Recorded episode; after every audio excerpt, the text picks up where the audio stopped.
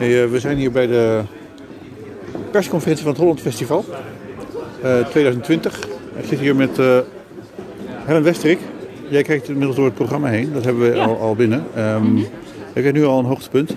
Dus, eh, sorry, eh, eh, eh, heb, je, heb je nu al een punt waar je denkt van nou daar wil ik heen? Eh, Ja, ik wil heel graag naar Karin Nugroho, een waanzinnige Indonesische filmmaker.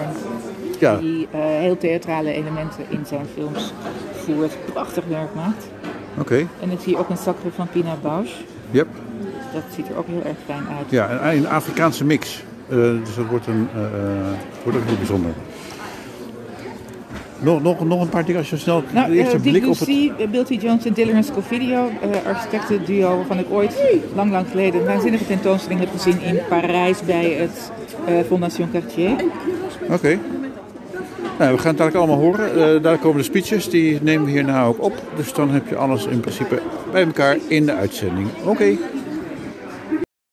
Nee, ik had Anna had me Beste mensen, eh, welkom bij de perspresentatie van de 73e editie van het Holland Festival.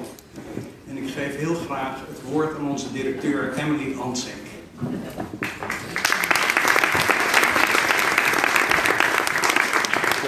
Nou, daar gaan we dan.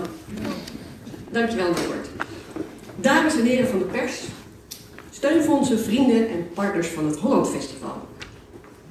Hartelijk welkom bij deze drie presentatie van het programma van de 73ste Holland Festival. Zoals Norbert net al zei.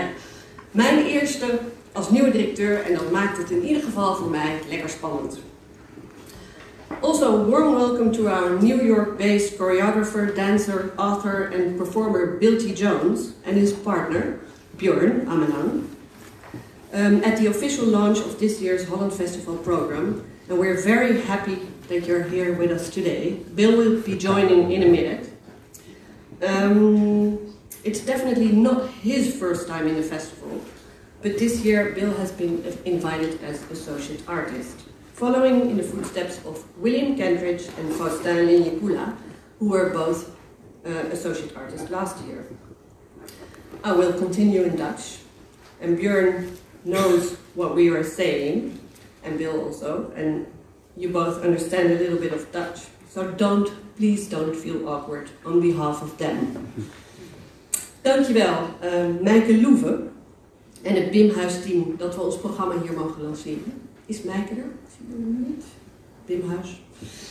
Eh, want het is niet zomaar gekozen, want we presenteren hier tijdens, tijdens het festival op drie zaterdagavonden de voorstellingen Glory and Tears van de Libanese performer Beck en Randa Mirza en hun collectief Love and Revenge. De Motown Project van Alicia Hall Moran met onder andere Jason Moran. En Vocal Classics of the Black Avantgarde uit de koker van het Blimhuis van Elaine Mitchner. En na afloop van deze concerten gaat het festival hierdoor voor iedereen, dus ook voor degenen die bij een andere voorstelling waren. En ehm, voor de, bij de gratis toegankelijke late nights in het Bimhuis Café. Met ontzettend veel plezier ben ik afgelopen september begonnen als algemeen directeur van het Holland Festival. En die eerste maanden waren ongelooflijk druk en inspirerend. Het inwerken liep min of meer synchroon met het schrijven van het vierjarige kunstenplan. Een enorme klus. En het kennismaken met de organisatie, de partners en de locaties. Een warm bad. En natuurlijk het bezoeken van heel veel voorstellingen. Een goede reden om in Amsterdam te gaan wonen. En dat heeft mij ontzettend veel energie gegeven. Het ontdekken van voor mij nieuwe plekken, nieuwe makers. De stilte van de een tegenover het lawaai en de chaos van de ander. Het ongrijpbare van de podiumkunsten, de tijdelijkheid van de ervaring. Dat alles voelt anders, maar ook heel snel vertrouwd. En we hebben hard gewerkt en heel veel gelachen, want dat mag ook bij het Holland Festival. En we hebben heel wat afgepraat en gediscussieerd. En dat alles kwam samen bij het in elkaar puzzelen van het festivalprogramma met de programmamanagers Annemie Keurentjes voor theater en dans en Jochem Valkenburg voor muziek en muziektheater en programmeur Ravia van den Heel voor het contextprogramma en natuurlijk onze associate artist Bill T. Jones. De afgelopen maanden waren kortom een samenballing van energie, die vandaag gemarkeerd wordt door het publiek maken van het programma. En straks in juni natuurlijk losbarst tijdens het festival dat van 4 tot en met 28 juni plaatsvindt in Amsterdam. Het festival kent 33 producties en een bijna even zo groot aantal contextprogramma's en educatieve activiteiten. Maar liefst 11 daarvan zijn internationale co-producties, waaronder de Murder van Halid Josgat in regie en met muziek van Ben Frost en de voorstelling Common Grounds en Deep Blue Sea. We verleenden dit jaar compositieopdrachten aan Bram Kortekaas voor de voorstelling Luistermutant en aan de Arabische wereldster Sami Yusuf voor When Paths Meet. Ook klinkt er nieuwe muziek van Louis Andriessen. Hij schreef in opdracht van het orkest van de 18e eeuw Mee, gebaseerd op het gedicht Mei van Herman Gorter, ter nagedachtenis van aan Frans Bruggen. En het orkest brengt deze ode aan zijn oprichter bij ons in wereldpremière. Nederlandse premières zijn er verder van composities van onder meer Ashley Feuer, Simon Steen Andersen, Ben Frost en Amir El Safar. We zijn ontzettend blij met onze vaste samenwerkingspartners. Het ITA Ensemble, dat op hoop van zegen brengt in regie van Simon Stone. De Nationale Opera doet Rosalka van Dvorak.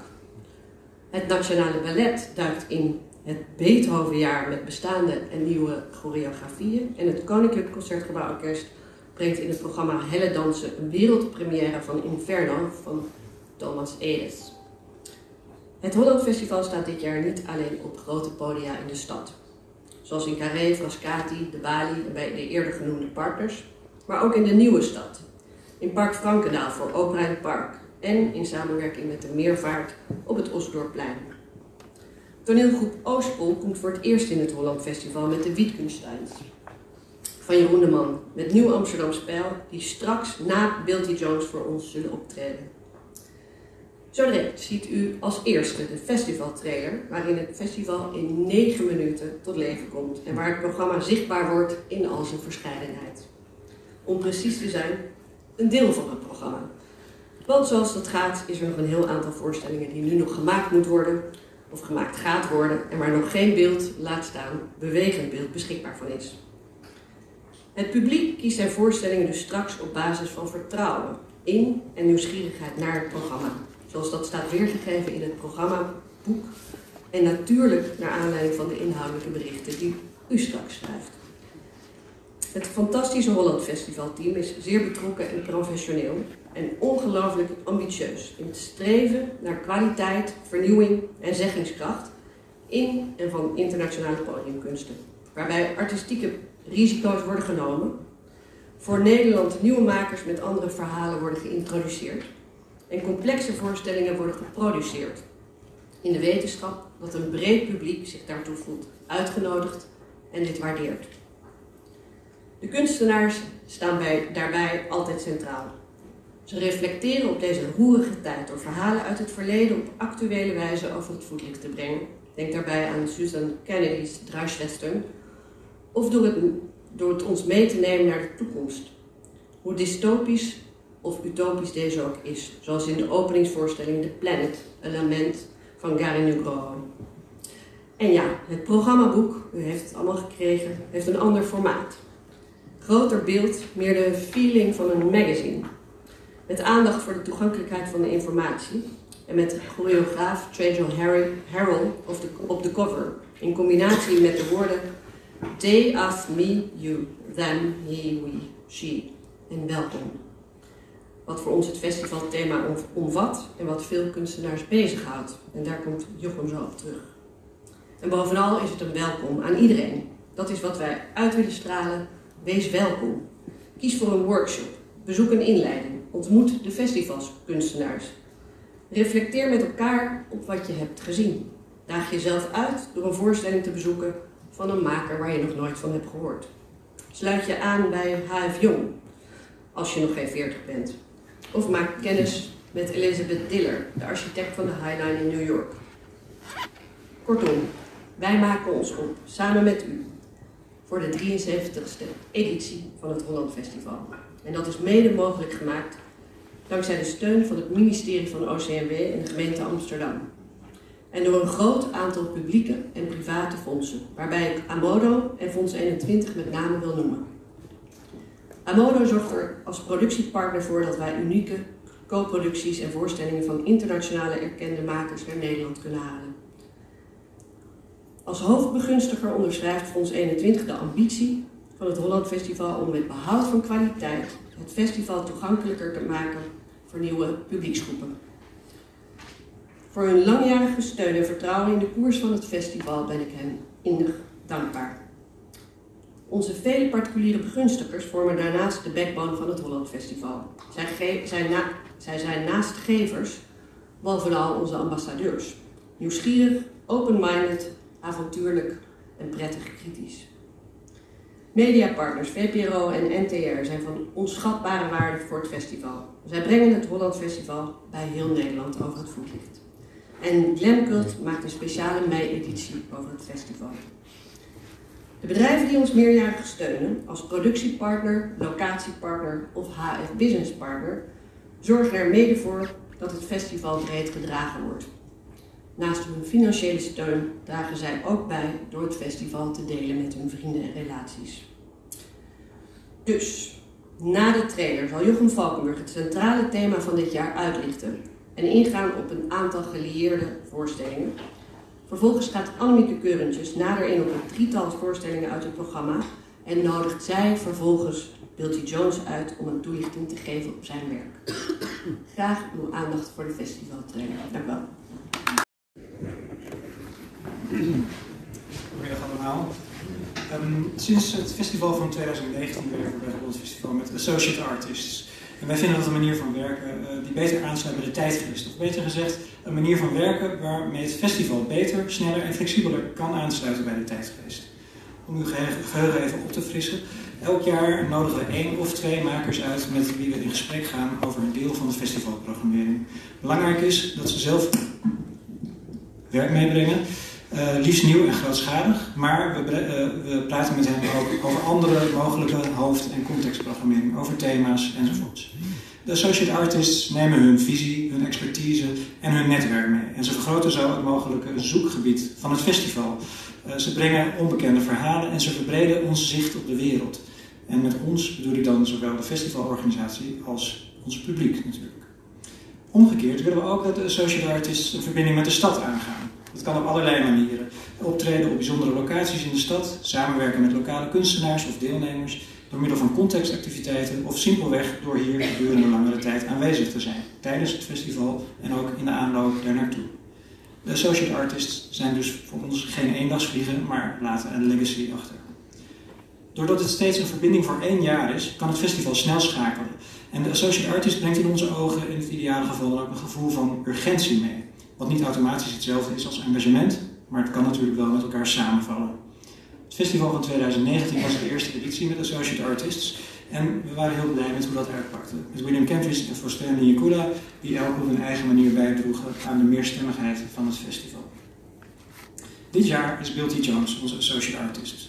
Mijn collega's en ik hebben de gesprekken met hem als bijzonder inspirerend ervaren. En zijn inbreng in het programma van dit jaar is onmiskenbaar. Uiteraard is er werk van hemzelf en met hemzelf, maar we tonen ook werk dat meer indirect met zijn associate artistschap verbonden is. Een sleutelfrase daarbij bleek de zin die Bill in die gesprekken die we met hem voerden geregeld liet vallen. In pursuit of the we. In een carrière van meer dan 40 jaar heeft Bill zich op allerlei niveaus geëngageerd getoond. Met individuen, met deelgemeenschappen en met thema's zoals racisme en aids. En de laatste tijd, gaf hij zelf aan, is hij steeds meer op zoek naar verbinding. Wat verbindt ons? Wie is de we in We Shall Overcome? Wie is de we van We the People in de Amerikaanse grondwet? Uiteraard reageert hij zelf daar sterk, heel sterk mee op de sociale en politieke situatie in de Verenigde Staten. Maar het thema is veel breder te trekken. Het bleek bij uiteenlopende makers die wij in het vizier hadden voor het festival op een bepaalde manier een rol te spelen. En zo groeide In Pursuit of the We uit tot festivalthema, dat zich rondom het werk van de associate artist in allerlei richtingen vertakt.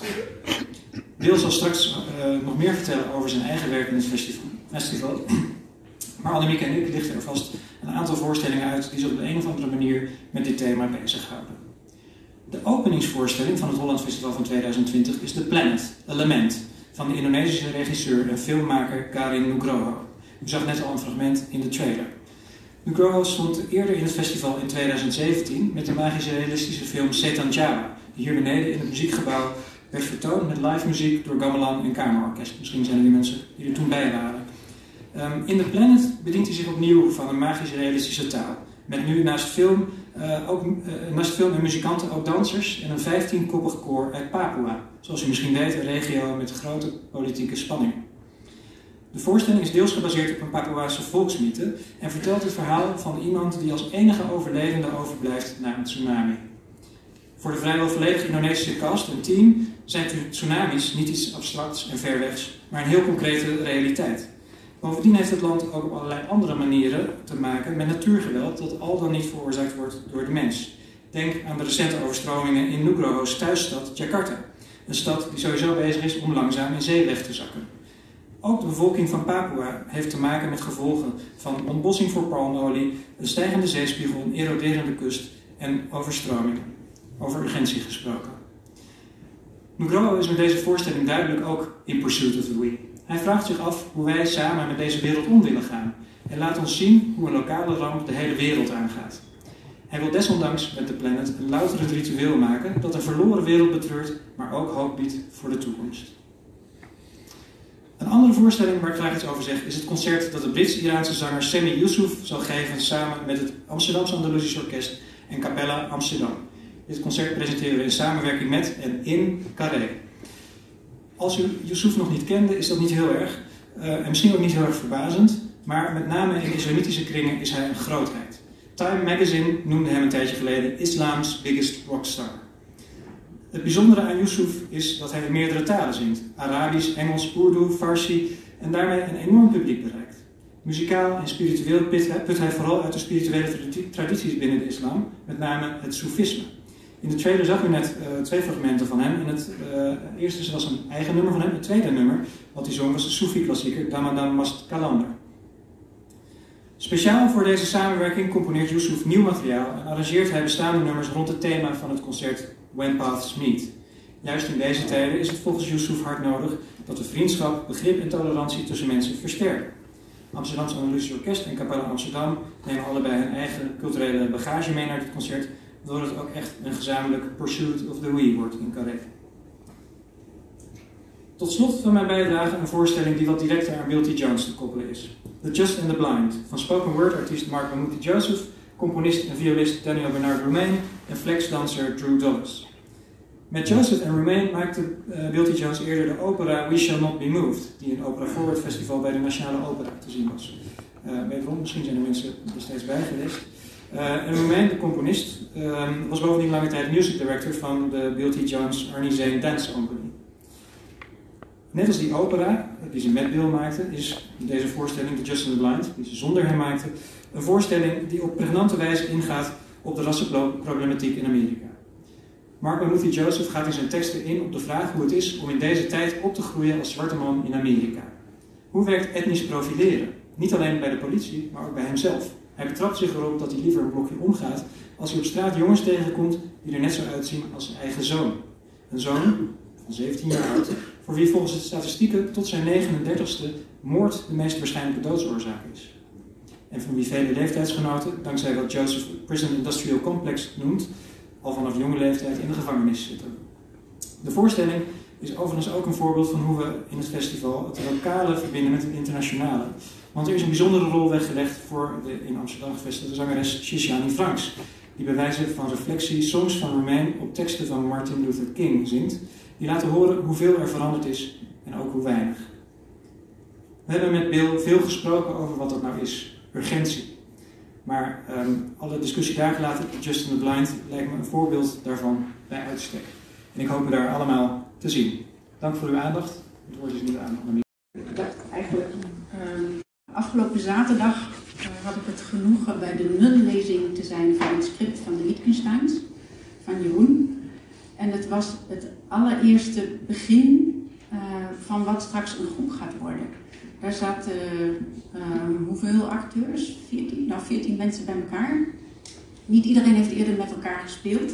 Niet iedereen kent elkaar even goed. En je voelde hoe, hoe pril dat eerste contact nog is en hoe pril het hele avontuur van die voorstelling nog is. En je weet dat uiteindelijk straks in juni daar een gezelschap staat. Dus het was het begin van het vormen van een gezelschap. En het was, los van dat het voor ons natuurlijk fijn is om het kijkje in de keuken te hebben, was het een heel bijzonder moment in ehm, het samenbrengen van wat straks een groep is.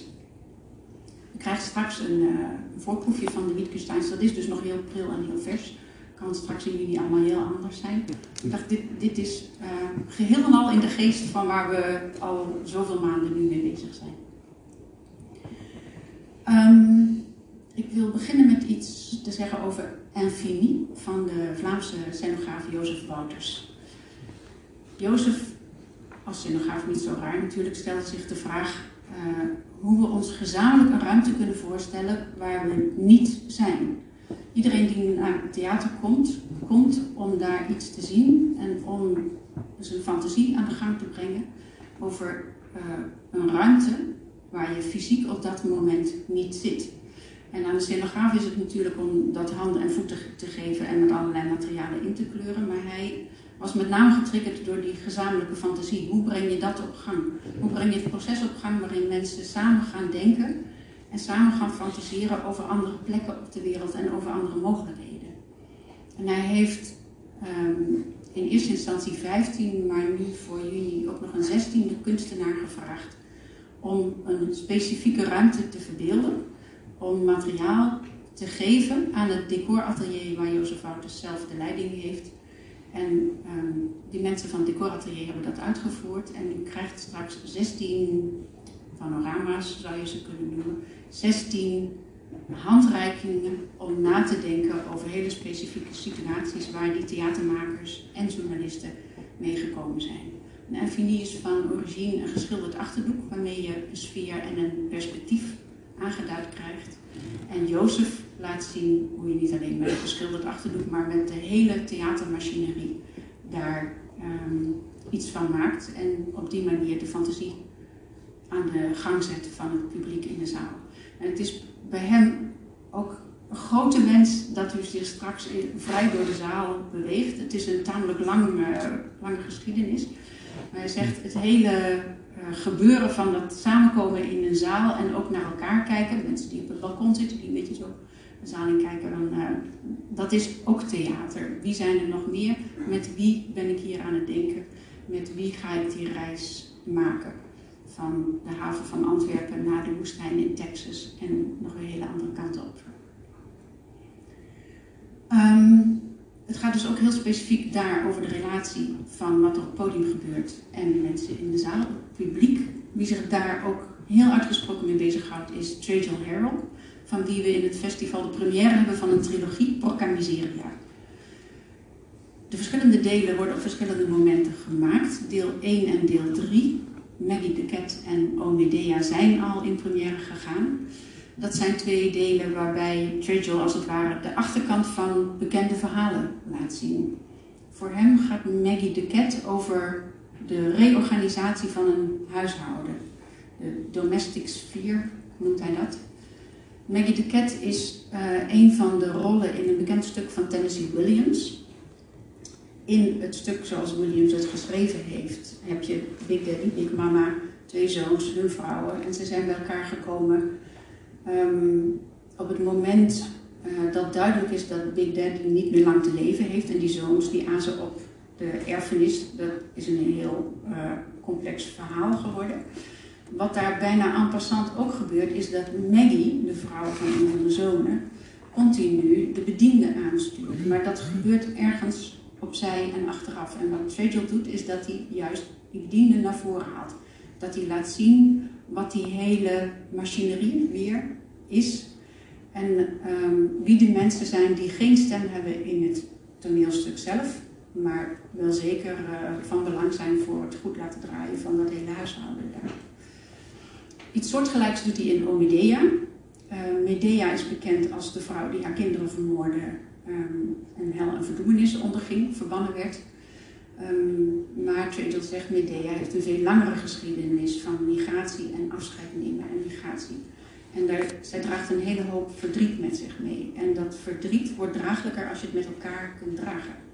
En vandaar dat hij in zijn stuk de reorganisatie van dat verdriet aangaat. En een poging doet om het te delen en het verdriet te verdelen over meerdere mensen, inclusief u in de zaal. U zit bij die twee delen nog steeds gewoon in de zaal.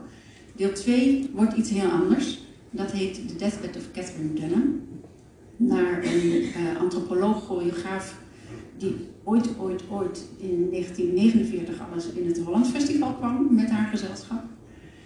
Um, en uh, had uitgevonden dat zij geïnteresseerd was in Bhutto, net als hij zelf. En hij maakte een soort reconstructie van alles wat hij nog met haar heeft kunnen bespreken op haar sterfbed. En in combinatie met zijn eigen belangstelling voor Bhutto en voor voging, onder andere, creëert hij daar een stuk mee, wat een hele andere opstelling krijgt. Hij nodigt u als publiek uit om op het podium te komen en de verschillende losse scènes te zien en, en daar ook dichtbij te komen, als was het een museale installatie. Het is live werk, maar het is opgesteld alsof u naar een museum gaat en u kunt zich als bezoeker dus ook op die manier gedragen.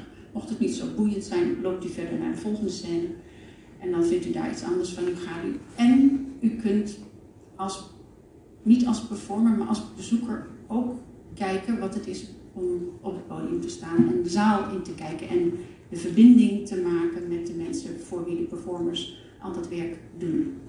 Dus hij speelt heel erg met de beleving van zijn danswerk. Tot slot. Um, Nous pour un moment van, uh, in regie van Stefan Braunschweig van het Theater Odeon in Parijs. Um, op een tekst van Arne Lieger, de Noorse toneelschrijver Arne Lieger. Iets heel anders, um, maar zeker uh, een voorstelling die past in het kader van In Pursuit of the Week. We hebben het heel veel over gemeenschappen en over groepen, maar deze voorstelling gaat heel specifiek over de één op één relatie die mensen met elkaar hebben. En waarbij mensen ook invloed hebben op elkaars gedrag. U zag net in de trailer al heel even, hier ook weer, foto's daaruit. En de tekst daaronder zei heel duidelijk, uh, jij bent een vriend voor mij of een vriendin. U bent een kennis of een uh, bekende. U geeft me advies. Ik luister naar het advies, ik verander daardoor. Of niet, maar dat is ook goed en dat bevalt me uitstekend.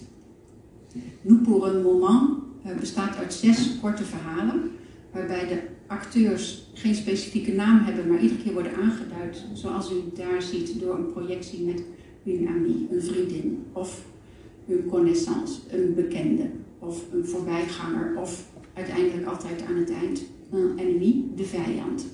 En de vijand is van cruciaal belang voor hoe dat korte verhaal dan weer afloopt.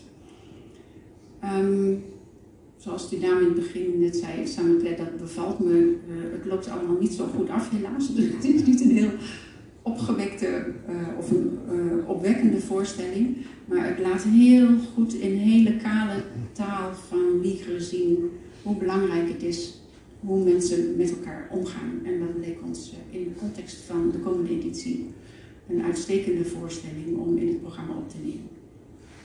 Hier laat ik het bij voor deze drie. Ik geef nu met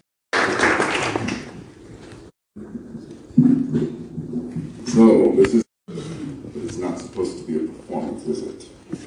Yeah. Uh, so, I am uh, very honored to be here. I've enjoyed very much um, uh, being a part of um, the Holland Festival. And I'm really impressed with the staff, their commitment, and uh, their resourcefulness. One of the biggest challenges um, has been uh, finding uh, the time, the schedule to have these various projects grow organically. Um, we could start with uh, prayer for the people, Prayer for the People, um, which I'm sure you've been told already, was a work that was brought to me by a very interesting artist, uh, Kenyon Adams, who is an actor, um, a singer, and a seminary student. So uh, he uh, took this letter from a Birmingham jail and he made it into a kind of a religious ritual without religion. And that is very much how I feel about the nature of spirituality. That I think that there's something else that an artwork can point to that unites us and even lifts us up. Um, one of the challenges here is um, we're not bringing singers from the States, right? We're finding singers here, which means time and coaching.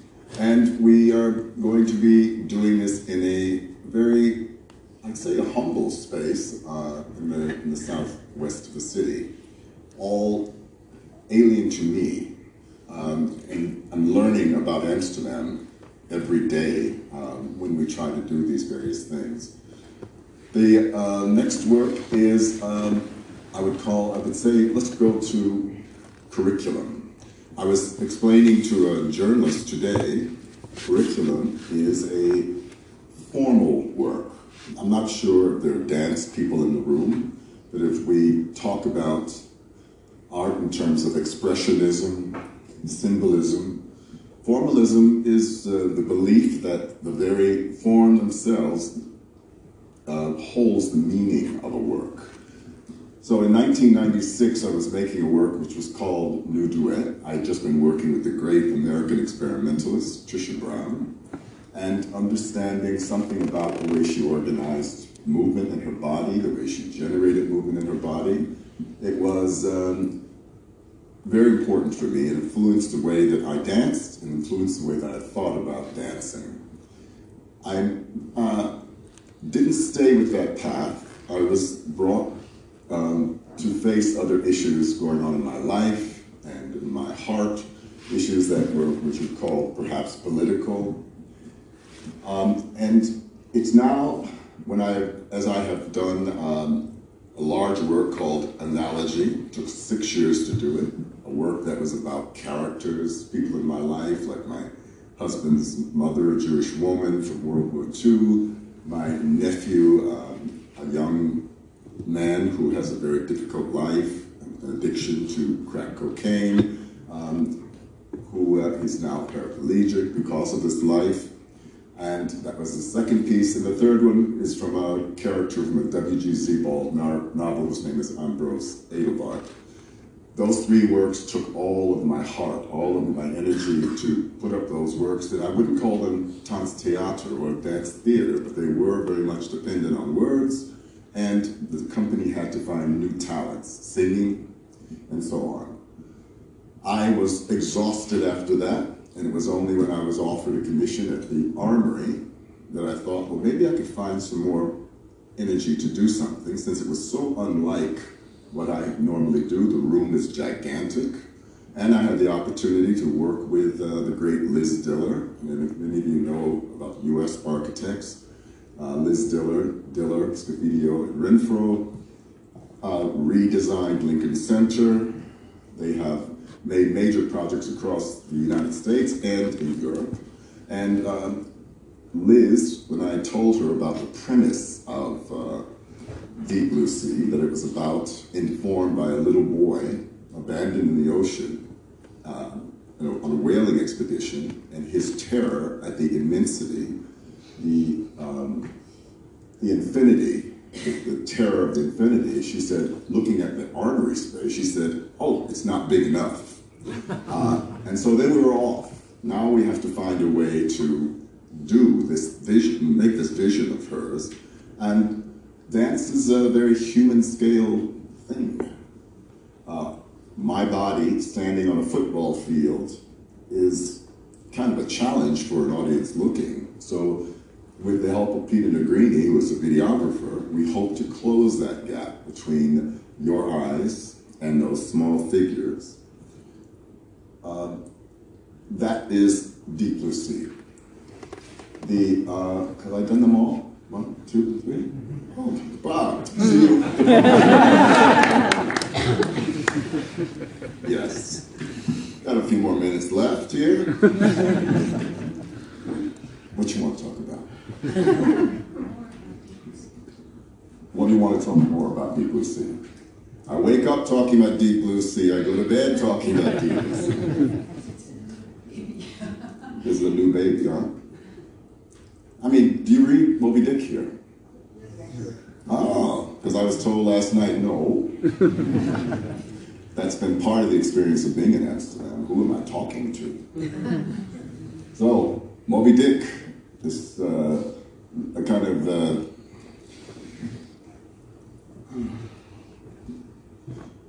it's hard to be in space and not move around. I'm not Dutch. Right? Look at this body. Look, look at this body. I want to go. I want to talk. We're being your thing. No, no microphone. Yes. Yeah. No, no, no. This is just supposed to take it easy, right? You don't have to do so much, said my wonderful director today. Uh, Moby Dick was very, very important to many of us. We were assigned to read this book. I remember when uh, the great English actor Derek Jacobi and um, Mike Polson from the Royal Shakespeare Company, I, I was connected through my agent, my English agent. They were in my house one night, and I, innocent, innocently, like an American, we were talking about Milton, we were talking about Shakespeare, and I mentioned Herman Melville in the same breath. they had, no, no, it's not the same class. But in America it is, because Herman Melville is able to paint the huge American project in a, a series of characters and situations. For instance, as you know, this is a whaling expedition.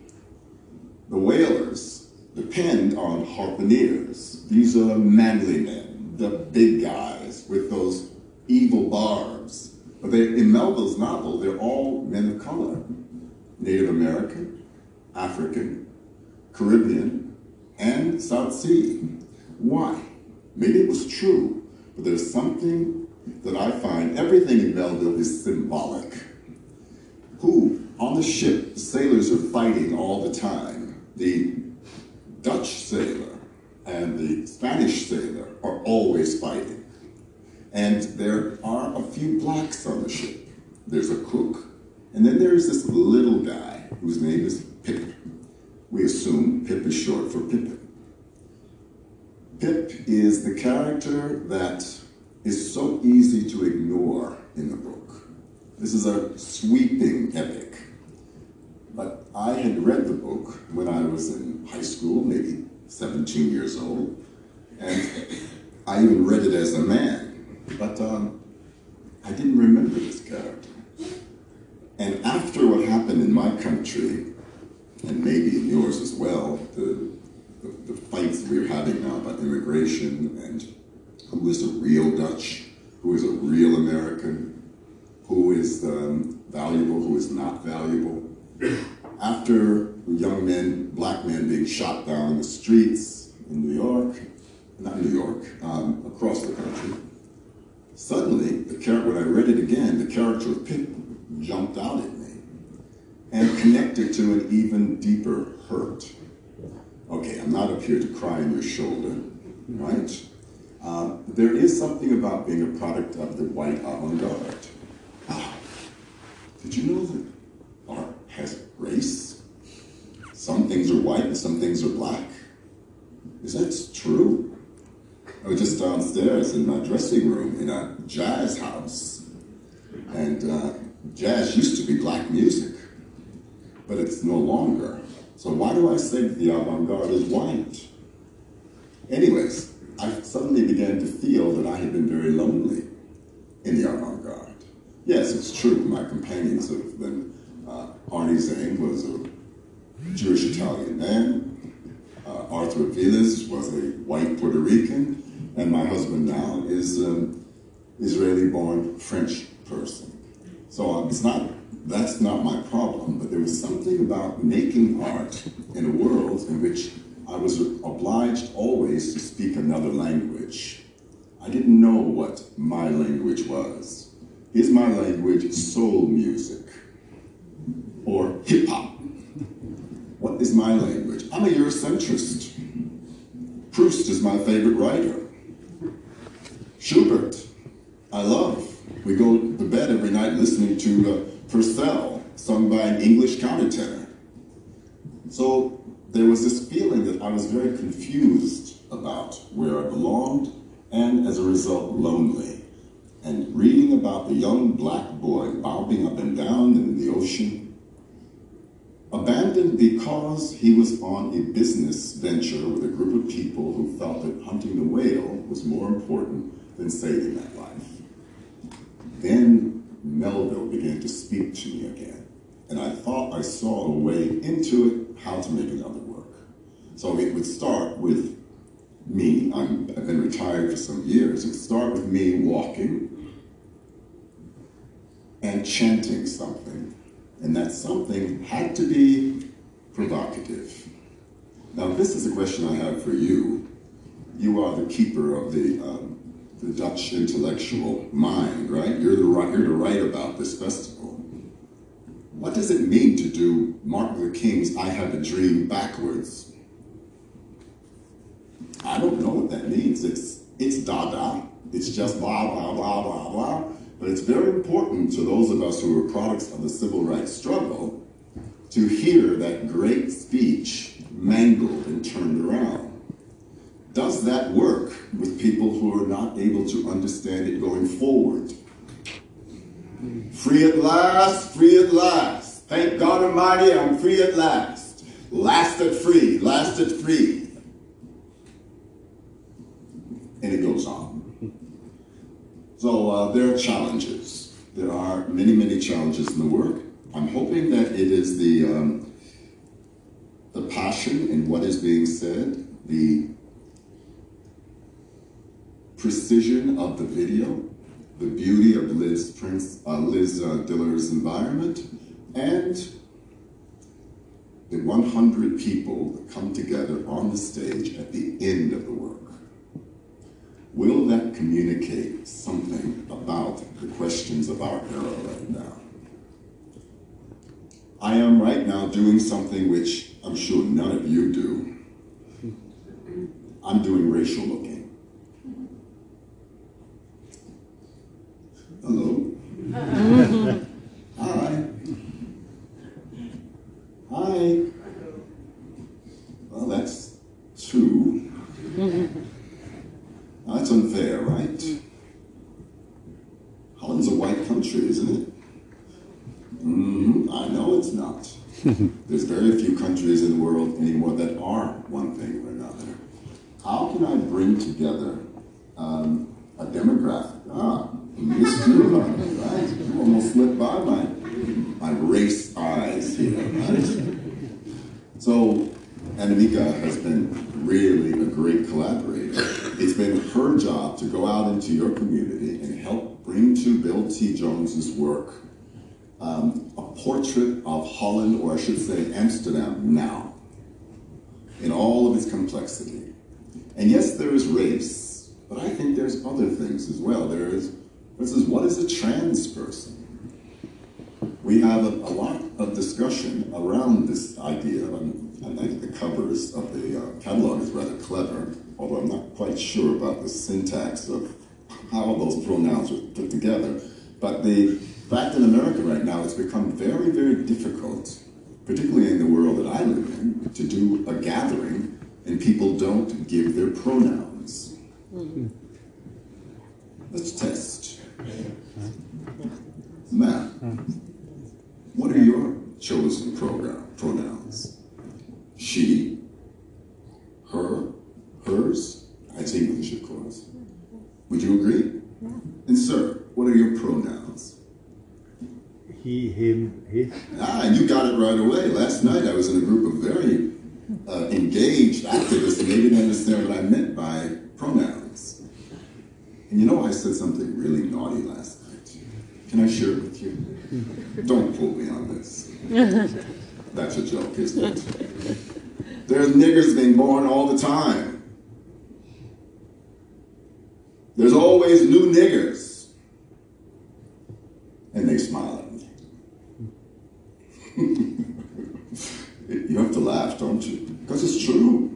I thought gay men from a certain generation, we survived HIV, all of those things. I thought we were the most hip, the most free, the most liberal. But you know what? Sometimes I have real difficulty acknowledging trans people. Why? It inconveniences me to do it. And I don't want to change. So, our 100 people, think of all the people who are other for you, who are other. Are they in your life, in your consciousness? Are they heard? And that is what has been very, very difficult. Every situation I go into, I'm asking people, I want you to be part of a dance. Oh no, I don't dance, I, I'm overweight. I said, well, do you know where I come from? My company used to have Larry Goldhuber, who was 300 pounds. Um, my company had all sorts of bodies in it. Some people said, oh, you look like a freak show. Why does everyone have to be so odd looking? Well, because Arnie Zane and I said the company should look like the world we want to live in, not the world that we live in. Now, the world that we live in is coming closer and closer to what I want the world to look like. And that's what those hundred people should be like. And then trying to explain, for instance, to a group of senior citizens yesterday, uh, I use that term here, senior citizens. Yeah. These were people doing a class on the Southwest, trying to understand what I would want them to do. Because they want to know before they commit, will I have to uh, dance? Will I have to run and leap? No, no. Dancing is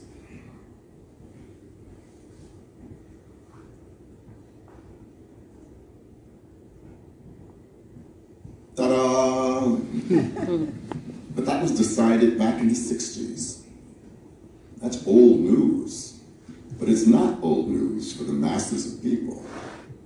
So those people that we're inviting in are going to be subjecting themselves to an experimental generation of dance style.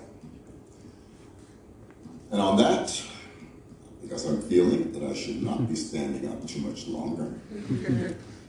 Anybody want to ask me a question? Is that part of the deal here today? What's the deal?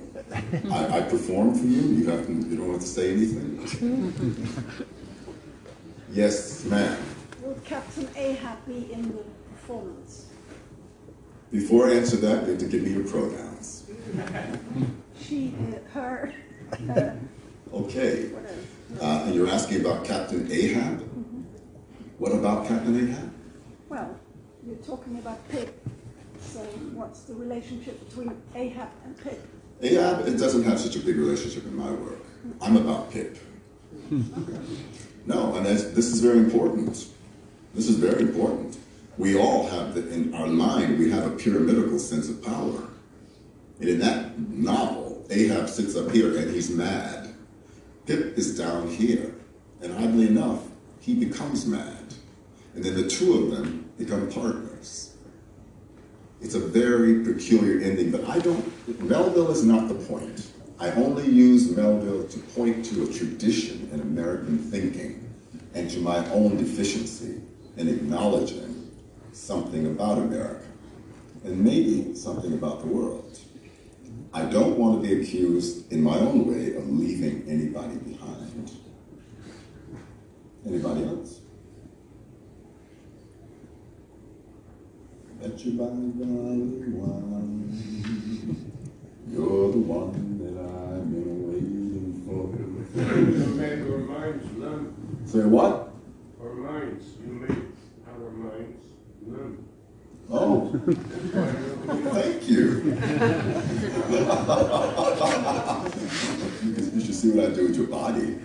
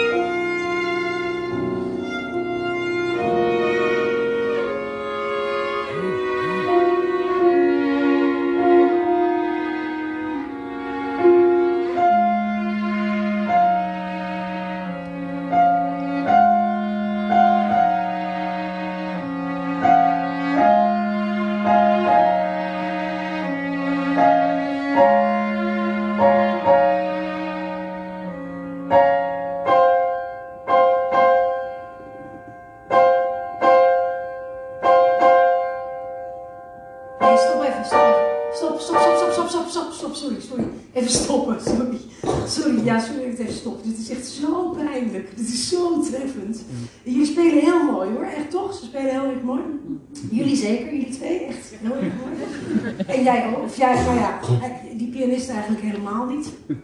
Ja, maar dat is dus eigenlijk heel goed. Gerard speelt eigenlijk precies wat hij moet spelen. En dat toont dan meteen wat voor een ongelooflijk slecht stuk dit is.